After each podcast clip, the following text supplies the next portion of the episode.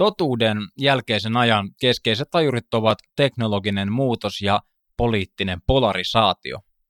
Yhdessä nämä muutosvoimat luovat tilanteen, jossa totuuden jälkeiset ilmiöt toimivat. Näistä aiheista ja paljon muustakin keskustellaan tänään te ulkopoliittistin uusimmassa podcast-jaksossa. Meillä on tänne studioon tullut kaksi erinomaista vierasta. Totuuden jälkeen, miten media selviää paskapuheen ja algoritmien aikana kirjan kirjoittaja Antto Vihma, vanhempi tutkija FIAsta, ulkopoliittisesta instituutista, ja Hannu-Pekka Ikäheimo, Sitran ennakointitiimissä työskentelevä asiantuntija. Juontoparina totta kai Veera Honkanen, mikissä Tuomas Lähteenmäki ja jakson leikkaa ja editoi Petri Vanhanen ja Jussi Heinonkoski.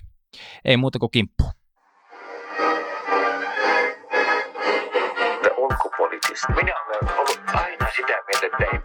Penniäkään kenekään. The young people of the world. Wir haben so vieles geschafft. Wir schaffen das. China. And we had the most beautiful piece of chocolate cake that you've ever seen. There is one message. Human rights are women's rights and women's rights are human rights. Minullakin on sananvapaus. Ulkopoliittista. Parempaa ulkopoliittista keskustelua. Aika paljon tästä teidän uudesta kirjasta Totuuden jälkeen nimeä kantavasta on nyt viime aikoina keskusteltu ja tänään on 10. päivä joulukuuta ja olisi hauska kuulla teiltä, että onko tämä lähtenyt mukavasti lentoon, tämä keskustelu, mitä te yritätte tuoda? Kyllä se on lähtenyt ihan kivasti käyntiin. Kyllä me ollaan tosi tyytyväisiä siitä, että, että se ei ole jäänyt ihan pelkästään pienen piirin huomiolle tämä kirja ja mehän ei voitettu, me oltiin kanavapalkintoehdokkaana, me oltiin siitä tyytyväisiä, mutta mä näin suomalaisessa kirjakaupassa semmoisen semmoisen hyllyn, missä oli nostettu kanavapalkintoehdokkaita, ja siinä oli meidän kirjan kohdalla oli pieni paperilappu, jossa luki, että tästä puhutaan. Et se on ehkä se korkein tunnustus, mitä me ollaan saatu. Mites Hannu-Pekka? Joo, no siis mä oon ollut kyllä todella iloinen ensinnäkin siitä niin kuin ihan perinteisen median näkyvyydestä, mutta ennen kaikkea sitten vielä siitä, että ihmiset on kirjoittanut blogeja, ovat äh, Twitterissä nostaneet, että tämä on ollut jollakin lailla heille merkityksellinen kirja. Että nämä on niin kuin, varsinkin itsekin entisenä, ehkä nykyisenäkin osittain blokkaajana, niin, niin nämä lämmittää mieltä, koska mä tiedän sen, että varsinkin kun sitä ei tehdä viran puolesta, niin se on jotenkin vielä paljon arvokkaampi se tunnustus, että se on herättänyt jotain ajatuksia. Mm. Mä haluaisin kuulla, että mikä teidät sai ylipäänsä kirjoittamaan tämän kirjan? Niin, se on vähän semmoinen elämä kuljetti tyyppinen selitys. Että siis niin kuin me ollaan jo tässä joillekulle mainittu, niin me ollaan siis kirjakerho, me neljä.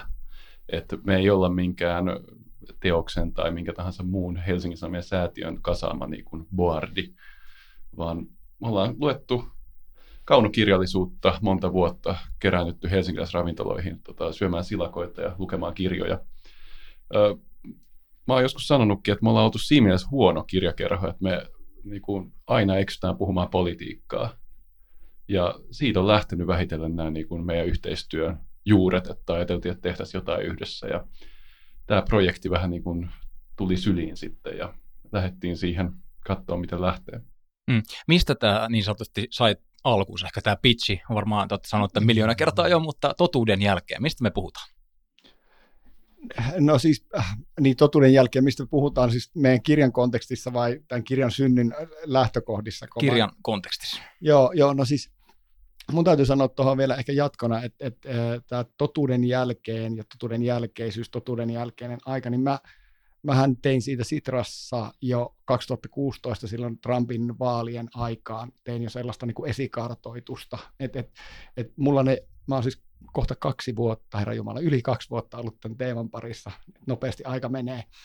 Mutta äh, mut meillähän tämä niinku teema tuli vähän niin kuin, että me huomattiin, että meillä kaikilla oli jollakin lailla jotain niin kuin sanottavaa tästä. Että me niin kuin, pidettiin sitä alusta pitäen, niin kuin varsinkin totuuden jälkeinen aika, käsitettä niin pidettiin tosi ongelmallisena, koska totta kai tällaiset niin kuin laajojen aikakausien nimeäminen niin kuin aika heppoisella niin kuin, äh, evidenssipohjalla niin on aina hirmu ongelmallista. Ja mun mielestä Antto on puhunut tässä tosi niin kuin hyvin aina siitä, että, että niin kuin, hi- historiaa voidaan totta kai katsoa aina jatkuvuuksien ja, ja tällaisten murrosten kautta, niin jollakin lailla tämä termi kuitenkin, vaikka tämä on ongelmallinen, se jollakin lailla kiihotti meitä. Mm. Siis joo, hyvin, hyvin sanottu kyllä toi viimeinen, mutta siis niin kuin, mä mietin sitä, että, että jotenkin tässä oli semmoinen ajatus, että meillä on nyt korkeat mahdollisuudet ja korkeat riskit, niin kuin amerikkalaiset sanoivat, että kun me ollaan niin kuin kaveriporukka ja sitten me lähdetään tekemään tämmöistä monografiaa yhdessä, niin ekaksi me ehkä ajateltiin, että tämä on vain yksi projekti muiden joukossa, mutta sitten kyllä me oltiin tosi valaa vatsassa toi viime kevät, että me todella niin kuin kaikki aika laitettiin tuohon ja niin kuin kirjoitettiin tota niin paljon käsi kädessä. Että tuossahan ei ole todellakaan, toi kirja ei ole syntynyt sillä, että Hannu-Pekka vähän kirjoittaa tulevaisuusskenaarioista ja vihma ulkopolitiikasta ja Olli Seuri journalismista, vaan me ollaan tosiaan niin kuin tehty toi yhdessä. Mm.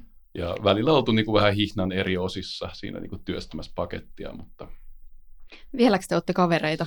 No tämä oli just se high, high risk juttu, että et, et, et alkaako vesikannut lentelee ja tota, vieläks, vieläks voidaan käydä ulkona, mutta, mutta me ollaan vielä kavereita joo, eikö, vai ollaanko me?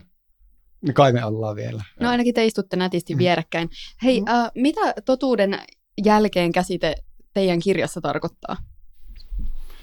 Me ehkä käytetään sitä, sä voit sanoa omasta puolestasi, mutta me ehkä käytetään sitä, paitsi että se on poeettinen ja voimakas käsite, joka tuo eri asioita yhteen. Me voidaan tarkastella sellaisia ilmiöitä, jotka on sukulaisuudessa toisinsa, kuten asiantuntijuuden murros ja median kriisi, verkostojen uusi valta, niin voidaan tarkastella niitä yhdessä. Se on, se on semmoinen tärkeä teesi. Toinen on se, että, että se on niin kuin, että se on sähköistänyt tietyn keskustelun, jota lähinnä niin kuin angloamerikkalaispiirissä on käyty, ja siellä on aika paljon hyvää kamaa, mitä me haluttiin tuoda, tuoda myös suomalaiseen keskusteluun.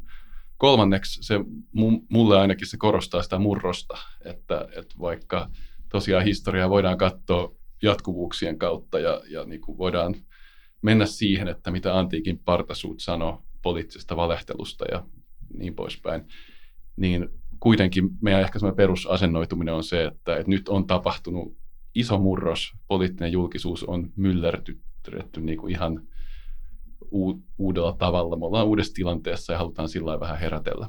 Mm. Mutta mut ehkä tuohon vielä, niin kuin, että mekin olemme niin kuin siinä mielessä, vaikka me käytetään tätä niin kuin todella hyödyllisenä synteesikäsitteenä, niin ää, me, mehän ei lähdetty tätä kirjassa siinä mielessä niin kuin avaamaan sen tarkemmin, että me ei esimerkiksi ostettu ää, sellaisena sitä Oxford Dictionariesin ää, ää, tota, virkettä, joka taisi mennä jollakin lailla niin, että faktoista on tullut, ää, anteeksi, tunteista on tullut faktoja merkityksellisempiä ää, julkisen keskustelun ja julkisen mielipiteen muokkaan. Ja jotenkin näin se taisi mennä silloin se totuuden jälkeisyyden tota, tää määrittely. Ja just tämä tunne, totuus, faktat, niin mun mielestä tämä niin binäärinen asetelma sinänsä on jo ongelmallinen, että et niin nimenomaan just tällaisena synteesikäsitteenä, murroskäsitteenä, jonkinlaisena niin kuin eri, eri keskustelujen yhteen tuovana käsitteenä se toimii. Niin se on vähän sillä, että, että miten sitä käytetään tilanne. Että totta kai meillä on tosi semmoisia banaaleja kolumneja, jotka julistaa totuuden jälkeistä aikaa. No, mutta sitten toisaalta meillä on niinku tosi tasokas, just niin sanoin angloamerikkalainen kirjallisuus viime vuosina, mitä, mikä niinku on historiatietosta, mikä ei väitä, että nyt siirryttiin 2016 uuteen aikaan ja sitä ennen oli totuuden kulta-aika. Et tota, se on, siinä on myös tämmöistä analyyttistä syvyyttä tässä keskustelussa. Sanoit tuossa liittyen tuohon politiikan murrokseen ja tähän, tähän että tota, niin kuin angloamerikkalaiseen tapaan keskustella tästä niin kuin totuuden jälkeisestä ajasta, niin minua kiinnostaisi kuulla se, että, että minkäla- tai minkä takia me ollaan ajauduttu tällaiseen tilanteeseen, että nousee esille asia, joka on totuuden jälkeinen aika. Minkälaisia syitä sille on?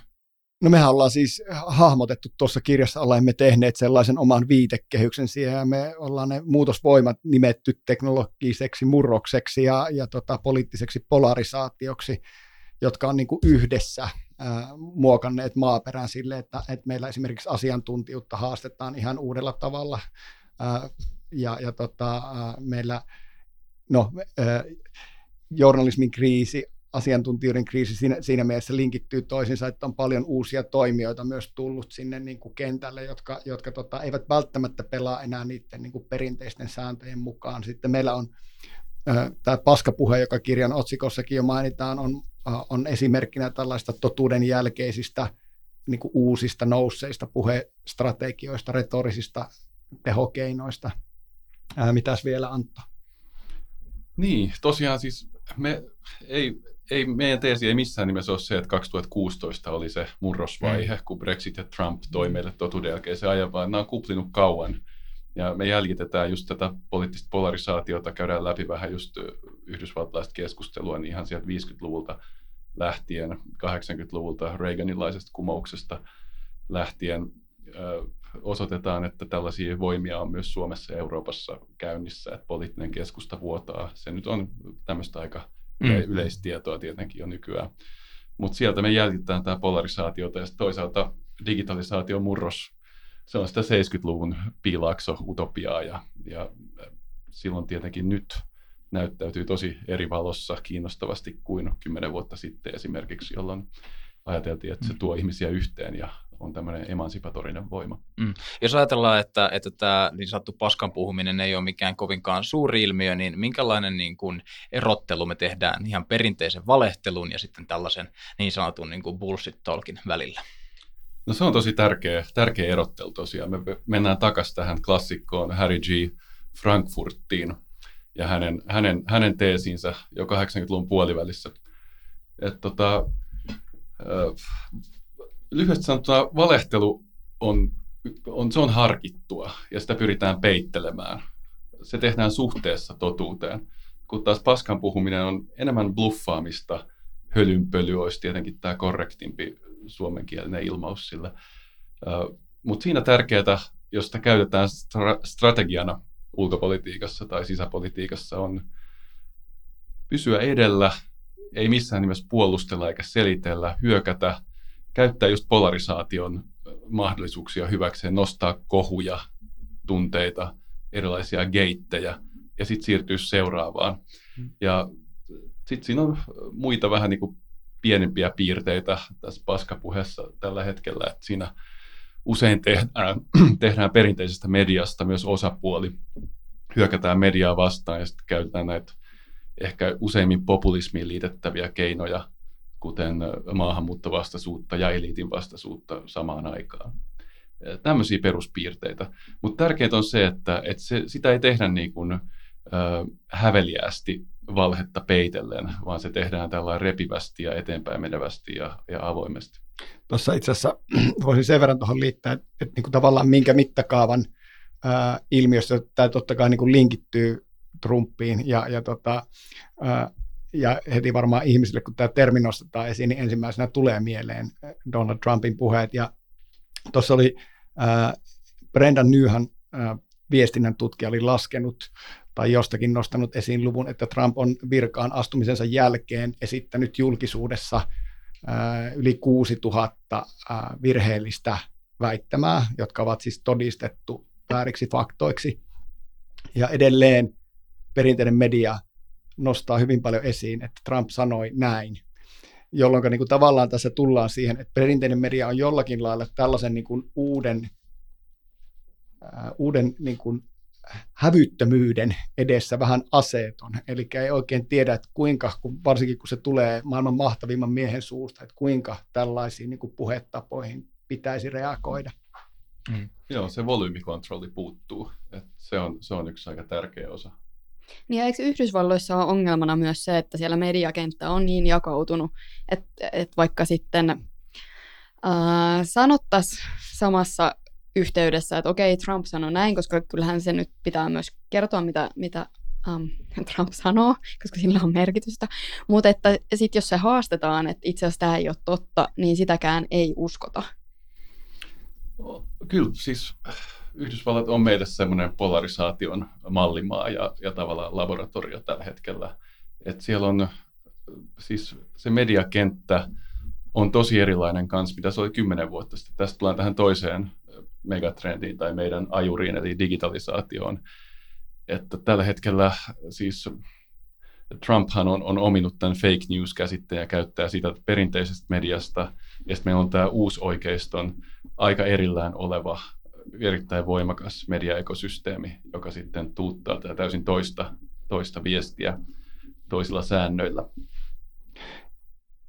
Joo, siis toi mediakentän fragmentoituneisuus, pirstaleisuus, vielä yhdistettynä näihin niin kuin ihmismielen tunnettuihin ajatteluvinoumiin, siihen, että me, niin kuin, ei me, Antto ei tykkää tästä niin kuin, äh, passiivis, passiivis-aggressiivisesta, me, me, me passiivista, mutta tota, joka tapauksessa että ihmisellä on, on taipumus ihan kenellä tahansa koulutetulle tai ei-koulutetulla niin uskoa sellaista tietoa, joka vahvistaa hänen omia ennakkoluulojaan tai hänen maailmankatsomustaan, niin tavallaan nämä yhdistettynä siihen, että jos ajattelet, että ää, ää, niin kun, sä voit siinä omassa kuplassasi sanoa ihan mitä vaan, ja ihan sama, vaikka joku taho blokkaisi ne, ää, harrastaisi myytin murtoa korjaisi faktat, niin sillä ei ole oikeastaan mitään väliä. Eli jollakin lailla mun mielestä just tässä tullaan siihen, niin kuin myös siihen mediaympäristön muutokseen, julkisuuden murrokseen, ää, niiden Facebookin ja Twitterin kaltaisten alustojen vaikutukseen. Et, et me ollaan niin kuin tosi hankalassa tilanteessa yhteiskuntina siinä, että et jos meillä ei ole enää jonkinlaista yhtenäistä julkisuutta, jonkinlaisia jaettuja faktoja, niin silloin tällaiset uudenlaiset puhumistavat helposti menee läpi, eikä niistä, niin kuin, niille ei ole oikeastaan ei ole mitään ö, semmoista lopullista pistettä, missä niin kuin sä voisit jäädä kiinni niistä. Ulkopoliittista. Jos otetaan niin tiedon välitystä ja ylipäätään tätä tapaa, miten se liikkuu tänä päivänä, ja jos ajatellaan tätä, tätä niin totuuden jälkeistä ilmiötä, niin löydetäänkö me historiasta jonkinnäköisiä opetuksia, jotka voisi auttaa meitä niin sanotusti ratkaisemaan tätä ongelmaa? Niin, toi tota, ongelman ratkaisu on meille vähän, vähän semmoinen hankala, hankala fraasi tässä vaiheessa. Me voidaan ehkä palata siihen myöhemmin. Mutta tota, kyllä, kyllä siis propagandallahan on oma rikas historiansa ja silloin miel, mielettömän niin kuin kiinnostavaa propagandatutkimusta on aikoinaan tehty. Tätä Joonas Pörsti on kirjassaan tuonut suomalaiseen keskusteluun tuossa, tuossa tota, propagandan lumoteoksessa. Terveistä Joonakselle ja lukusuositus. Um, siis me ollaan jonkin verran käytetty Niall Fergusonin viime vuoden kirjaa Square and Tower, Tori ja Torni, jossa Ferguson tekee analogian just tuohon kirjapainotaidon leviämiseen ja sen, sen tuomaan verkostojen valtaan 1500-luvun Euroopassa.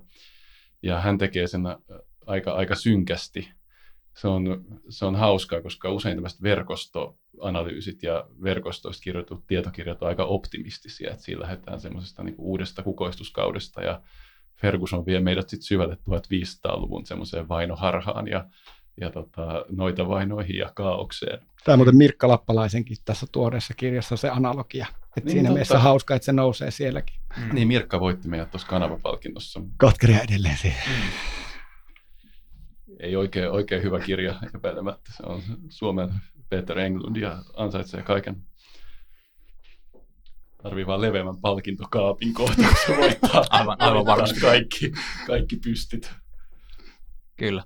Minkälainen rooli, jos ajatellaan tästä, kun puhutaan tästä kentästä, niin on medialukutaidolla ja erityisesti medialukutaidolla Suomessa? Tota, mä sanon jotain ikävää medialukutaidosta, sano se sitten jotain hyvää. Ja. Niin tota, no siis meidän täytyy toistella erilaisia tekstityyppejä ja journalismin pitää siinä olla, olla hyvin aktiivinen, että, että tutkimukset osoittaa, että ei ihmiset ihan kauhean hyvin välttämättä osaa erilaisia tekstityyppejä kuitenkaan tunnistaa. Erityisesti nuoriso on tietenkin pilalla, mutta tota, siis, et, et mikä on pääkirjoitus? Miten, miten journalismi toimii. Ei tällaiset asiat ole itsestäänselvyyksiä nykymaailmassa. Tota, tässä on paljon pelikenttää. Sitten semmoinen ihan laaja pointti, että me ollaan puhuttu tänään jo polarisaatiosta ja digitalisaatiosta ja tämmöistä valtavista yhteiskunnallisista niin kuin megatrendeistä, niin tähän me ei mun mielestä voida ehdottaa niin kuin parempaa medialukutaitoa ratkaisuksi semmoiseksi niin kuin mukavaksi tota, fixiksi, joka sitten hoitaa tämän ongelman pois että medialukutaito on hyvin tärkeä, mutta, mutta tota, silloin oma rajattu roolinsa tässä kokonaisuudessa. Jotain positiivista. Siis Suomihan on pärjännyt medialukutaito kaikissa mittauksissa niin erittäin hyvin. lisäksi Suomi on pärjännyt todella hyvin, kun mitataan niin kuin lehdistön vapautta ja tällaisia niin kuin todella tärkeitä indikaattoreita sinänsä. Että jos ajatellaan vaikka ää, todella huonosti pärjänneitä eurooppalaisia maita, vaikka Balkanin maita, ää, ei ole käytännössä ää, kovin hyvä tilanne lehdistön vapauden suhteen, ei ole hyvä tilanne medialukutaidon suhteen, niin me voidaan kuvitella, että joillekin Venäjän joillekin Venäjän trolleille esimerkiksi tällainen pelikenttä on paljon helpompi kuin sitten Suomi, mutta mä kyllä niin kuin täysin jaan tämän Anton edellä esittämän kritiikin, että me ollaan siinä mielessä kyllä niin kuin näiden alustojen ja erilaisten tekstityyppien ja ja, ja tota, just tämän median pirstaloitumisen ja, ja kuplautumisen ja kaikkien näiden uusien ilmiöiden kanssa niin uudessa tilanteessa, että mä en, niin kuin, en lähtisi myöskään nostamaan käsiä ylös ja tuudittautumaan siihen hyvän olon tunteeseen, että olemme nyt onnistunut valtio, joka niin kuin pystyy torjumaan nämä kaikki uuden maailman ongelmat. Niin, meitä ei ainakaan niin kuin automaattisesti rokotettu sitä vastaan, mm. että kyllä nämä on, nämä on kansainvälisiä ilmiöitä ja niin kuin varmasti isompia kuin mitä Suomi on. Ja kyllähän Suomessakin hölynpöly tai paskapuhe leviää ja, ja sitä uskotaan ehkä ei ihan yhtä mm. paljon kuin jossain Jenkeissä, mutta kyllähän se uppoaa täälläkin ihmisiin kaikenlaiset vaihtoehtoiset näkökulmat. Ja meillä on siis viisi tapaustutkimusta tuossa kirjassa, jossa vähän mainostaa, niin tota, meillä on siis keissi EU-uutisoinnista, meillä on kaksi energiapolitiikan tapaustutkimusta, meillä on ulkopoliittinen keissi Itämeri uutisoinnista ja sitten mitäs meillä vielä on?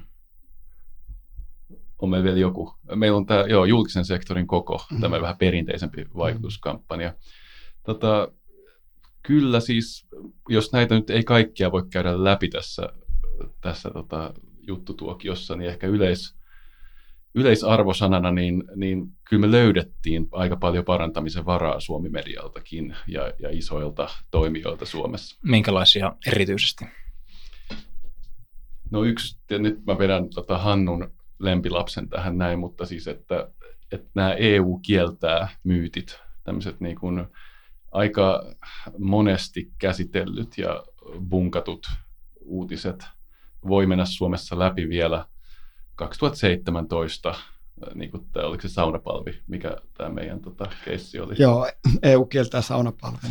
Niin tämän tyyppinen, kuitenkin mehän ollaan tässä unionin jäseniä jo oltu hyvä tovi, että, tota, että siinä, siinä, on vähän semmoista, vähän semmoista pessimismiä, että et, et vieläkö, vieläkö tämän tyyppistä. Ja meidän toinen, toinen tapaustutkimus, mitä, mitä jäljitettiin, niin siinä, siinä kävi ilmi, että eräs suuri suomalainen iltapäivälehti saattoi siis saman päivän aamuna – julkaista uutisen, että EU kieltää ilmapallot ja iltapäivänä uutisoida, että hyviä uutisia kaikkien ilmapallojen ystäville. Että, ei kieltänytkään. Ei sitten kieltänyt. niin tota, tää, nämä on vähän synkkiä. Sehän on että hieno tapa tehdä oikaisu. Juuri näin. Positiivisen kautta voisi sanoa. Mutta mut oikeastaan sellainen niin kuin, havainto, jonka, mä, jonka ääreen mä oon pysähtynyt vielä niin kuin paljon tuon kirjan tekemisen jälkeenkin, on tämä termi, en muista kuka sen meistä heitti, mutta volyymikontrolli, joka tavallaan siis kuvastaa vaan sitä, että, että kun meille tulee tällainen niin kuin paskan, tyypillinen paskanpuhuja keissi, niin kuin me ollaan nostettu tuossa kirjassa esiin tämä räjähtävät lepakot, jonka, jolla Putkonen vedätti suomalaista mediaa ainakin pienen hetken, niin, niin siinä jollakin lailla, jos me ajatellaan sitä perinteisen median roolia jonkinlaisena portinvartijana, niin tällaisissa keisseissähän se ei siinä mielessä toimi, että, että niin kuin nämä nousisi varmasti keskusteluun joka tapauksessa. Joku somekanava nostaisi ne esiin ja ne herättäisi keskustelua. Mutta se, että miten perinteinen media voi tällaisessa tilanteessa, kun niin kun paskanjauhoja selvästi yrittää vedättää, niin miten sen kannattaisi toimia verkostotoimijana, niin nyt tässä ne kaikki merkittävät mediat lähti tähän peliin mukaan ja tekivät juttuja, että näin väitetään. Ja sitten kun tästä tehtiin iso juttu, niin siitä niin kuin tavallaan muodostui sellainen mediaspektaakkeli, jolla oli jo poliittista vaikutusta, jolloin olisi ehkä kannattanut har, harjoittaa volyymikontrollia. Mutta tällaisessa maailmassa, missä me eletään, jossa niin kuin tavallaan jo se klikin aikaansaaminen on, on, on jonkinlainen itseisarvo, niin tämä on hirmu vaikea ja, ja haastava varmasti strategia monille, monille tota, perinteisille toimijoille. Spektaakkelihoukutus on suuri et, ja sitten toimitukset on hirveissä paineissa tietenkin. Et, tota, että semmoinen tietty kriisitietoisuushan on koko ajan päällä. Meillä on tämä tämä amerikkalainen sananparsi suomennettuna, että, että kuitenkin analogiset dollarit on vaihtunut digitaalisiin penneihin, että perinteinen media on tosi vaikeuksissa, niin siis sitten täytyisi samaan aikaan lähteä torjumaan tämmöisiä bullshit-strategioita, niin mm. se on hankala yhtä. Onko tässä haaste myöskin, jos ajatellaan niin toimituksia ja, ja sitten journalistien työtä ja sitä kykyä perehtyä omaan työhönsä tai johonkin tiettyyn sektoriin, ja sitten ei pysty tekemään sitä aikapaineiden takia, niin onko tämä omiaan sitten ns. vapauttamaan tuollaista niin sanottua paskapuhetta, koska ei ole sitä faktan tarkistusta niin paljon? On. Tämä oli yksi äh, niin kuin yhden meidän keissin vahva johtopäätös, että, että varsinkin Venäjän Venäjältä tulevaa disinformaatiota tai informaatiovaikuttamista pystyy ihan selvästi parhaiten torjumaan ne toimittajat, joilla oli pitkä Venäjä, Venäjä-kokemus, usein jopa kielitaito, joka niin kuin on hirmu tärkeää tietysti, kun puhutaan, puhutaan tota varsinkin ulkomaan politiikkaan liittyvistä jutuista, mutta niin kuin, et, et, eihän tämä meidän korjausohjelma sinänsä ole helppo, että niin et me käytännössä vähän mennään vastavirtaan tässä, että hei toimitukset, että panostakaa erityisasiantuntemukseen ja jättäkää juttuja tekemättä. Ja nämä niin kuin kuulostaa vähän just silleen, että missä maailmassa nämä jätkät elää. Mutta niin toisaalta sitten, jos niin kuin journalismi jonkinlaisena niin kuin, ää, erityisenä tiedontuotannon tapana haluaa säilyttää jonkinlaisen uskottavuuden tässä meidän ajassa, niin nämä on varmaan sellaisia juttuja, mitä kannattaa niin kuin ihan oikeasti funtsia, koska sitten näähän on ne jutut myös, mitkä niin kuin tekee journalismista jollakin lailla spesiaalin ja säilyttämisen arvoisen ja demokratialle arvokkaan, koska monet jutut hoituu ilmankin perinteistä mm. journalismia. Onko tämä ajatusketjun toisella puolella sellainen niin kuin journalismin renesanssi, että aletaankin arvostamaan sitten syviä ja analyyttisiä juttuja? No ainakin semmoinen, että voidaan tuoda, renesanssi olisi hienoa, mutta mm. me ehkä lähdetään vähän vaatimattomammalla ajatuksella, että koitetaan tässä murroskautena niin kuin tuoda jotain näitä analogisena ja hyveitä tähän digitaaliseen maailmaan myös. Ja musta kun Hannu-Pekka puhui tuosta niin kuin roolin säilyttämisestä tai semmoisen niin kuin relevanssin säilyttämisestä, se on mun mielestä tärkeää, koska jos me ajatellaan, että journalismi ei ole enää se portinvartija, joka aikoinaan määritteli koko kansakunnan puheenaiheet, että mistä aamukahvilla puhutaan tai, tai, tota, tai taukoparakeissa ympäri maan, niin sitten journalismi on nykyään tämmöinen niin verkostovaikuttaja, tärkeä verkoston solmukohta. Ja se on nähty esimerkiksi just Me Too-kampanjassa, että perinteinen journalismi on ollut siinä ihan täysin avainasemassa, että verkostot ei ole yksin sitä, sitä tota, siinä päässeet eteenpäin että tämän tyyppinen vaikuttaja-asema, niin se vaatii just tämmöistä niin kuin jotain oman roolin tiedostamista ja sen vahvuuksien ja haavoittuvuuksien niin kuin jatkuvaa funtsaamista. Mm. Puhutaanko me tässä, oliko sinulla Veera joku kysymys, mä näin sun mielessä, tuossa oli joku ajatus, mutta tota, jos me ajatellaan tätä tätä to- Oli kysymys, okay. mutta anna mennä vaan. anna sille sellainen, niin kuin, joo, no, anna mennä. Ai, ei, anna mennä vaan, palataan tähän. Niin, liittyen, liittyen tähän niin kuin toimitusten, toimitusten ehkä niin kuin tarpeen, tai olisi hyvä, jos toimitukset käyttäisivät enemmän aikaa, enemmän aikaa siihen, että jutut olisivat syvempiä, niin kertooko tämä niin kuin laajemmin siitä, että asiantuntijuus on jollain tavalla niin kuin kriisissä? Siis, ää, ja ajattelutapa on tässä se, että kun me ollaan kuitenkin länsimaissa nyt ainakin ja Suomessa niin ehkä koulutetumpia kuin koskaan, niin silti me sitten jollain tavalla hypätään tai astutaan sellaiseen niin kuin, suohon, kun me sitten seurataan mediaa ja muita, muita niin kuin lähteitä omissa kuplissamme. Tämä on niin kuin, siis haastava juttu siinä mielessä, että et, et, kun me ollaan täälläkin, niin mun mielestä tämä ulkopoliittisesti on, on, on tietynlainen niin uuden asiantuntijuuden muoto, ja eihän se välttämättä tarkoita sitä, että et, et kun meidän niin kuin diversiteetti siellä toimijoiden suunnassa kasvaa, keskustelijoiden määrä kasvaa, että se väistämättä johtaisi siihen, että ei asiantuntijuutta arvosteta. Mutta niin kuin me, ollaan, me ollaan kiinnitetty huomiota lähinnä just siihen, että, että tämä aika on siinä mielessä haastava, että, että meillä myös niin kuin helposti sekoittuu se, että mikä on jo niin kuin oikeasti tiedettyä, mikä on hyvää tietoa, mikä on niin kuin oikeasti sitä ihan soopaa. Ja, ja tota, mikä on vain mikä on vain keskustelua keskustelun vuoksi, mikä on merkityksellistä, mikä on signaali, mikä on kohina. Mulla on jotenkin niin kuin päivittäin, kun on jossakin somevirrassa, niin huomaa, että tulee sellainen, että onko tämä nyt oikeasti se niin kuin kaikista tärkeä asia, mistä meidän kannattaisi puhua. Että, et, mm. Sä oot tullut vähän äkäisemmäksi Twitterissä. Olisiko tämä On tässä varmaan perää. Ehkä se johtuu tästä niin kuin ikääntymisestäkin, että musta tulee kohta sellainen huolestuttava Timo Niin. Haapalamainen tapaus sinne. Joo, vähitellen. Niin, jos voisit mediamurroksesta, niin siis mun mielestä voisi ehkä jotenkin kiteyttää, että, että just että ulkopoliittista esimerkiksi tämmöisenä uutena toimijana on niin kuin erityisen hyödyllinen, tuonut, tuonut lisää keskustelua kenttään, jossa sitä aiemmin oli vähemmän. Mutta ulkopoliittista ei tietenkään ole koko totuus tästä mediamurroksesta, mutta toisaalta ei MP-lehtikään ole koko totuus. Et, et tästä täytyy jotenkin koittaa sitten tasapainoilla tämän kriisin ja murroksen puhetapojen välillä ja miettiä näitä ilmiöiden poliittisia mittasuhteita tietenkin. Parempaa ulkopoliittista keskustelua. Minkä takia se on meille niin hirvittävän vaikeaa tunnistaa, että mikä on soopaa ja mikä ei ole soopaa? Kaikki on niin hirvittävän paljon tarjolla nykyisin ja, ja Soopa ja paraskin asiantuntijatieto saattaa verkossa näyttää aivan samalle.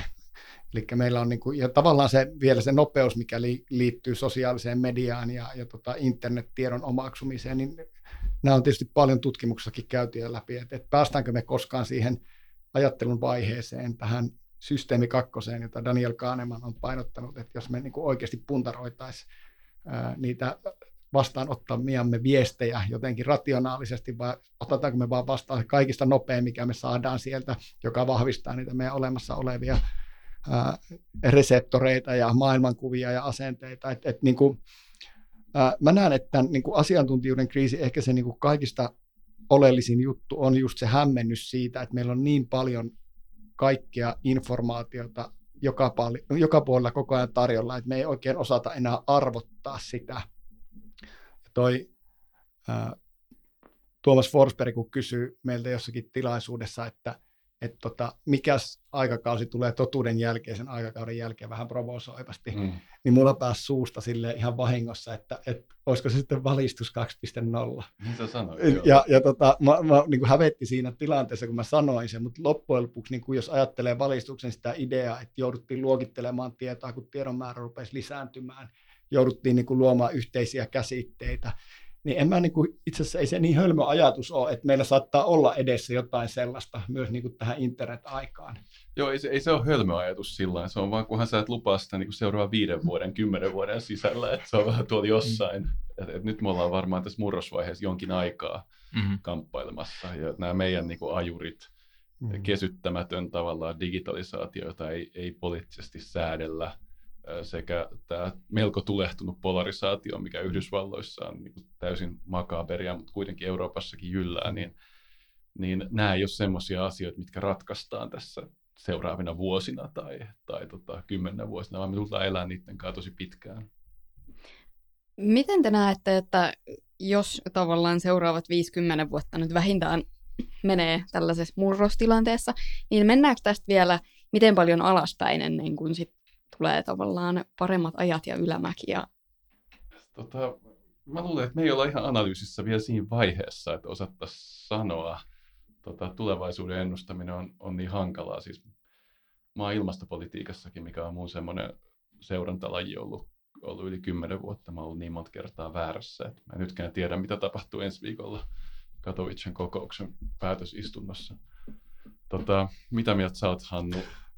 Meneekö tämä vähän semmoiseen optimismi-pessimismi kelaan, tai onko lasi puoliksi täynnä vai puoliksi tyhjä? Niin, tai sittenhän me voitaisiin lähestyä tätä sille vähän niin kuin näennäis objektiivisesti erilaisten skenaarioiden kautta, että on Niin. optimistisia ja pessimistisiä vaihtoehtoja. Mulle tuli itselle mieleen toi Slavoicisiakin usein käyttämä vitsi, että, että tunnelin päässä on valoa, ne on sen vastaan tulevan junan valot. Et, et jollakin lailla tuntuu, että et, et tuskin me olemme, jos niin kuin ajatellaan niin kuin ihan jo viime viikkojen tapahtumia Ranskassakin, niin me siellä taas internet näyttää äh, jonkinlaista transformatiivista valtaansa ja, ja, ja hyvässä vai huonossa ehkä näyttää, että se on niin kuin kaoottinen se vaikutus tällä hetkellä. Ja, ja mä en usko, että me todellakaan ollaan nähty niin kuin, äh, kaikkea, pikemminkin alkusoittoa.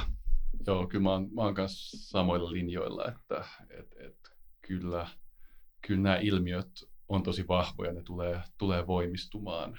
Että, et, et, siis mä luin jonkun, jonkun tota jenkkikollega haastattelun, häneltä kysyttiin, että miten Yhdysvaltojen polarisaatio voidaan parantaa, niin hän, hän sanoi, että, että ei, ei mitenkään, että, tota, että sisällissota on todennäköisempi kuin se, että polarisaatio jotenkin lähtisi nyt niinku kuroutumaan umpeen Yhdysvalloissa. Että tämän, tämän tyyppistäkin mm. dystooppista visiota ja EUkin näyttää hyvin paljon haavoittuvammalta kuin viisi vuotta sitten. Ehkä vielä tuohon, niin kuin, mun mielestä Jasha Monk, äh, Harvardin politiikan tutkija, on kuvannut hirmu hyvin sen niin kuin, tämän teknologisen murroksen, minkä internet ja, ja sosiaalinen media on, on aikaansaaneet, niin hän on kuvannut sitä, että se on häivyttänyt teknologisen äh, kuilun politiikan sisäpiiriläisten ja ulkopuolisten väliltä. Eli käytännössä siihen, mihinkä ennen tarvittiin massiiviset puolueorganisaatiot, voi hoitua nykypäivänä jonkin sosiaalisen median alustan kautta hetkessä. Vuorovaikutuksen trans, transaktiokustannukset ovat käytännössä nolla. Kollektiivisen toiminnan organisoinnin kustannukset voivat lähentyä nollaa, jolloin niin kuin tavallaan tämä asetelma on jo sellainen, joka antaa etulentiaseman sille vallan haastajalle, instituutioiden haastajalle. Ja, ja mikäli nämä niin kuin alustat nyt ö, pysyvät jollakin lailla, no yhteiskäytössä ne ei ole olleet missään vaiheessa, mutta kuitenkin suhteellisen vapaasti hyödynnettävissä, niin äh, eihän tämä transformatiivinen vaikutus tule mihinkään häviämään, ellei sitten valtiot ja eri tahot pysty jollakin lailla niin kuin blokkaamaan tätä tai jotenkin Mä, tarttumaan tähän. Oikeastaan tuohon to, pointtiin on pakko tarttua. Oikeastaan tuli myös siitä sun valistuskasvisen nolla ajattelusta, että aletaan niin kuin vähän lokeroimaan tietoa eri tavalla, niin miten te suhtaudutte sensuuriin? Ja jos ajatellaan niin kuin internettiä tällä hetkellä niin kuin avoimena ää, alueena ja sitten jos, jos niin kuin Venäjä, Venäjällä nyt tässä oli Jarno Limnel syksyllä meillä vieraana ja puhuu siitä, että he ovat kehittämässä sellaista omaa RU-nettiään, RU-nettiään jotta se informaatioplatform on heidän niin omassa hallussaan. Puhumattakaan, mitä Kiina tekee. Mm. Niin tällä tavalla, että onko totuuden jälkeisen ajan jälkeen sitten tällainen sensuurin aika, jolloin aletaan niin sanotusti haravoimaan sitä paskaa ja sitten yksi oikea totuus tulee. Mehän puhutaan tosi paljon meidän kirjassa tosiaan niin kuin tästä mm länsimaisten liberaalien demokratioiden haasteesta. Ja tämä, tämä kuvahan näyttää tietenkin ihan erilaiselta, jos mietitään sitten luoteis-Kiinan tilannetta ja tämmöistä niin kuin digitaalista repressiota, miten, miten me voidaan uusia teknologioita käyttää erilaisen kontrollin välineenä. Et se, on, se on totta kai, se on, se on tämän digitalisaation se, se toinen kuva, mikä on, mikä on vielä, vielä niin kuin paljon, paljon dystoppisempi. Uh, mun mielestä sulla on kiinnostavia pointteja kyllä tuosta niin uh, verkostojen vallasta tavallaan, et, et siitä, siitä, että et millä se tällä hetkellä näyttäytyy niin kuin Pariisin kaduilla, niin uh, siinä, siinä on just tuommoista niin hyvin, hyvin, hyvin niin kuin kaoottista, että vaikka me koitetaan luoda kolumneissa ja, ja pääkirjoituksissa siihen jotain järjestystä, niin silti tuntuu, että et, et se että tätä me tullaan näkemään kyllä mm. niin kuin enemmänkin, että, että se poliittinen järjestäytyminen ei noudattele vanhoja lainalaisuuksia, vaan se tapahtuu just verkostoissa ja sitä koitetaan sitten käyttää hyväksi sekä sisäpolitiikassa että mm. sitten varmaan ulkopolitiikassa. Mä en tiedä Venäjän roolista nyt Ranskassa. Mm. Sori, mä en oikein vastannut sun edelliseen, kun sä puhuit sensuurista. Siis, kyllä mä luulen, että me joudutaan me ainakin joudutaan puhumaan sellaisesta vanha-aikaisesta käsitteestä kuin vastuu jossain vaiheessa. Se on jotain, mitä nämä tota, alustat, Twitter, Facebook, muut niin kuin, koittaa välttää viimeiseen asti. Me ollaan oltu joissain keskustelutilaisuuksissa esimerkiksi Facebookin edustajien kanssa tässä nyt syksyn myötä. Ja, ja siellä on tämä, niin kuin, tämä yhtiön viestintä on sitä, että me ollaan tehty tosi paljon ja taas me ollaan tehty paljon ja ai että me yritettiin ja tehtiin paljon ja mutta siis, että et nämä alustathan ei ota minkäänlaista journalistista vastuuta niistä viesteistä, joita, joita se välittää kuitenkin, minkälaisia journalistisia valintoja heidän algoritminsa tekee miljoonia tai miljoonia kertoja joka päivä.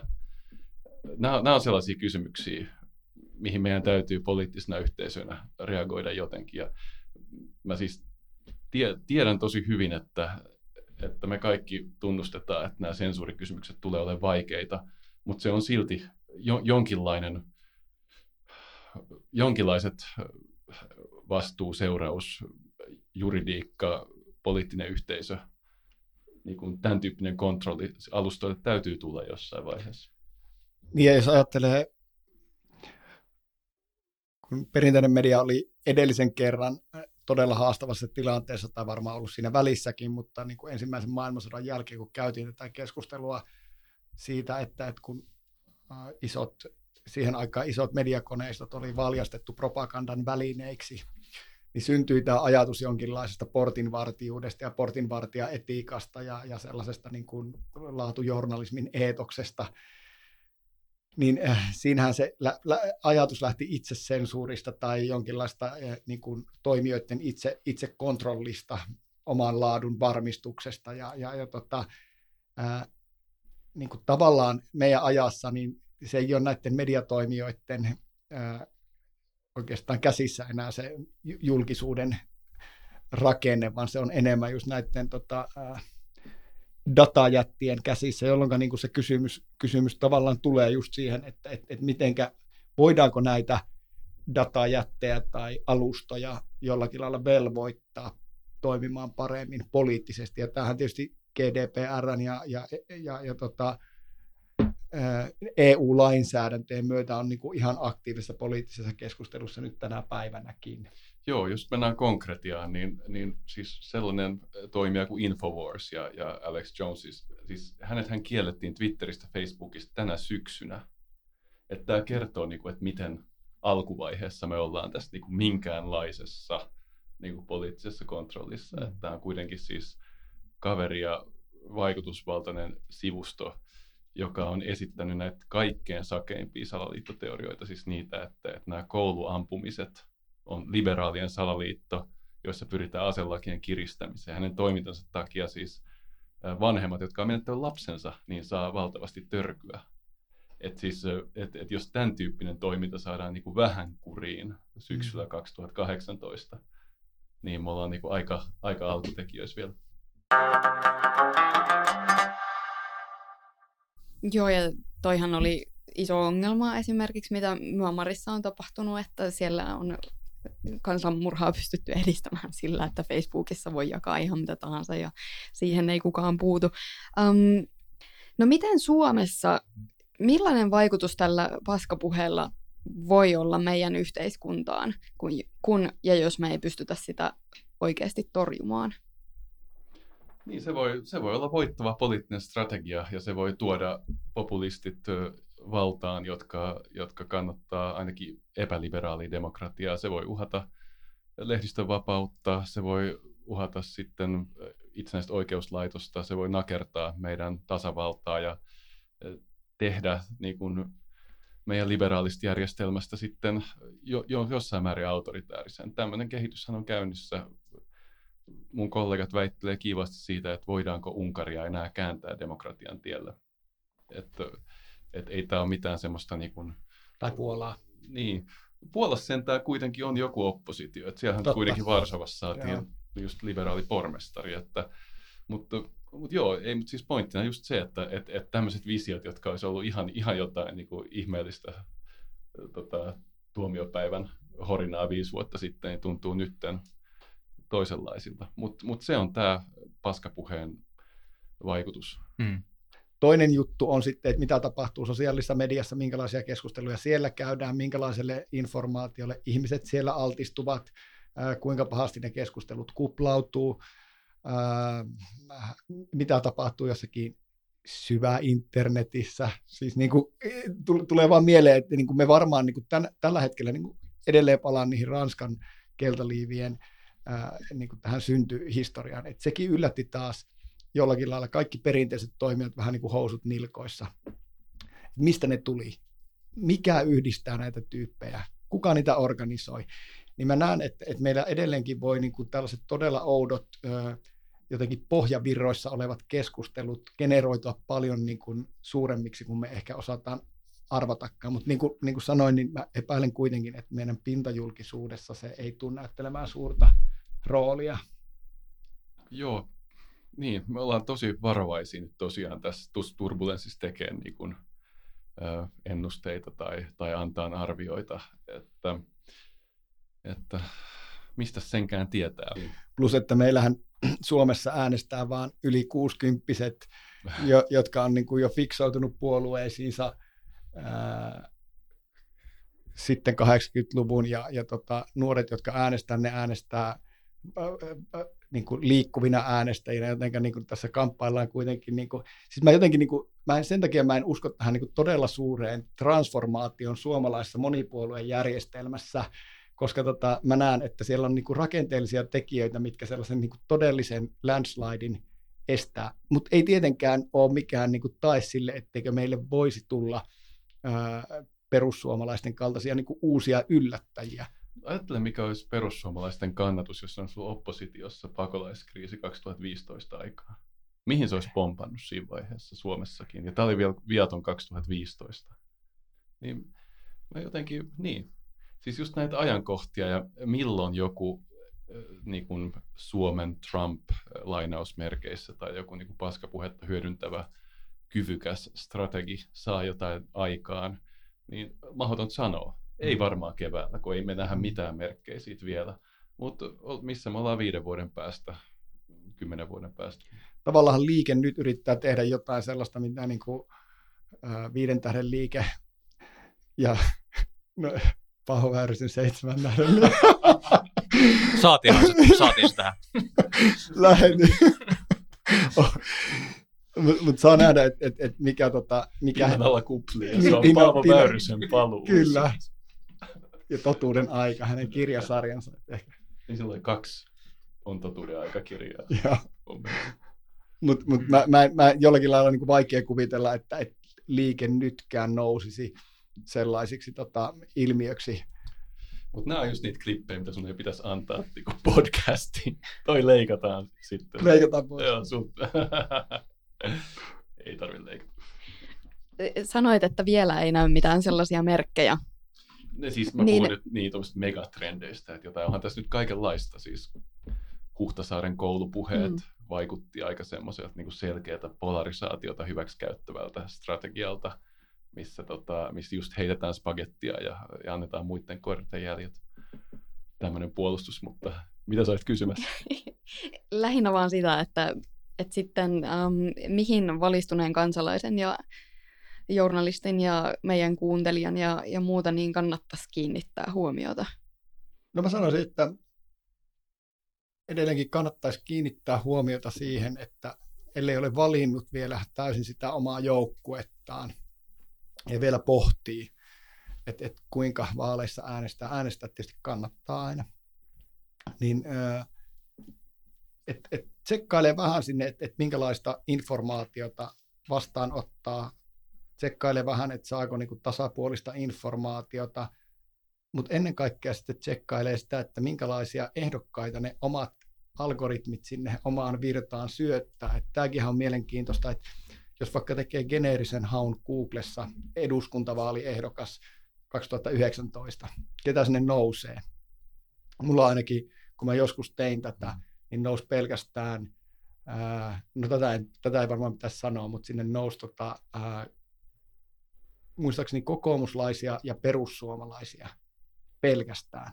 Mä en ole kumpaakaan puoletta koskaan kyllä äänestänyt, mutta, mutta silti se oli niinku todella, todella tota, jännä vaan katsoa, että mikä se kasvokalleria sinne, joka niin kuin esiin nousee. Niin eikö se vähän niin ole sanottu, että algoritmit tuntee meidät paremmin kuin me itse?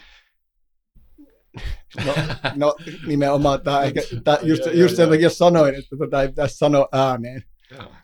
Että siellä, oli tarpeeksi, siellä, siellä, oli enemmän datapisteitä kuin meihin prosessori.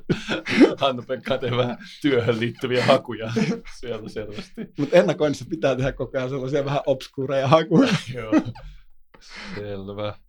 Tota, joo, olisi, olisi hyvä muistaa käyttää journalismia, vakavaa journalismia siinä vaalien alla ja muistaa, että se oma somefeedi on oma somefeedi ja naapuri tai kaveri ei saa samoja uutisia siihen kuin, kuin mitä itse. Mm. Päästä jollain tavalla päästä yhteisen julkisuuden äärelle vielä. Kyllä. Mä uskon, että me ollaan tämän jakson osalta purkissa. Aivan loistavaa. Kiitos paljon vierailusta. Tosi fiksua, fiksua näkemystä. Ja... Kiitos, oli ilo tulla. Kiitos, kiitos. Oli mukavaa. Kiitos. Mahtavaa.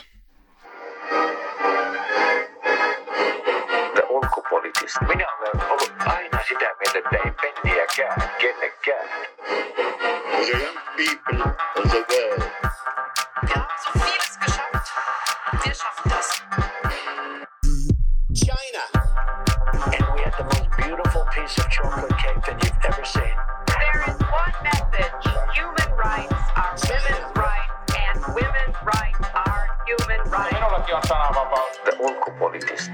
Parempaa ulkopoliittista keskustelua.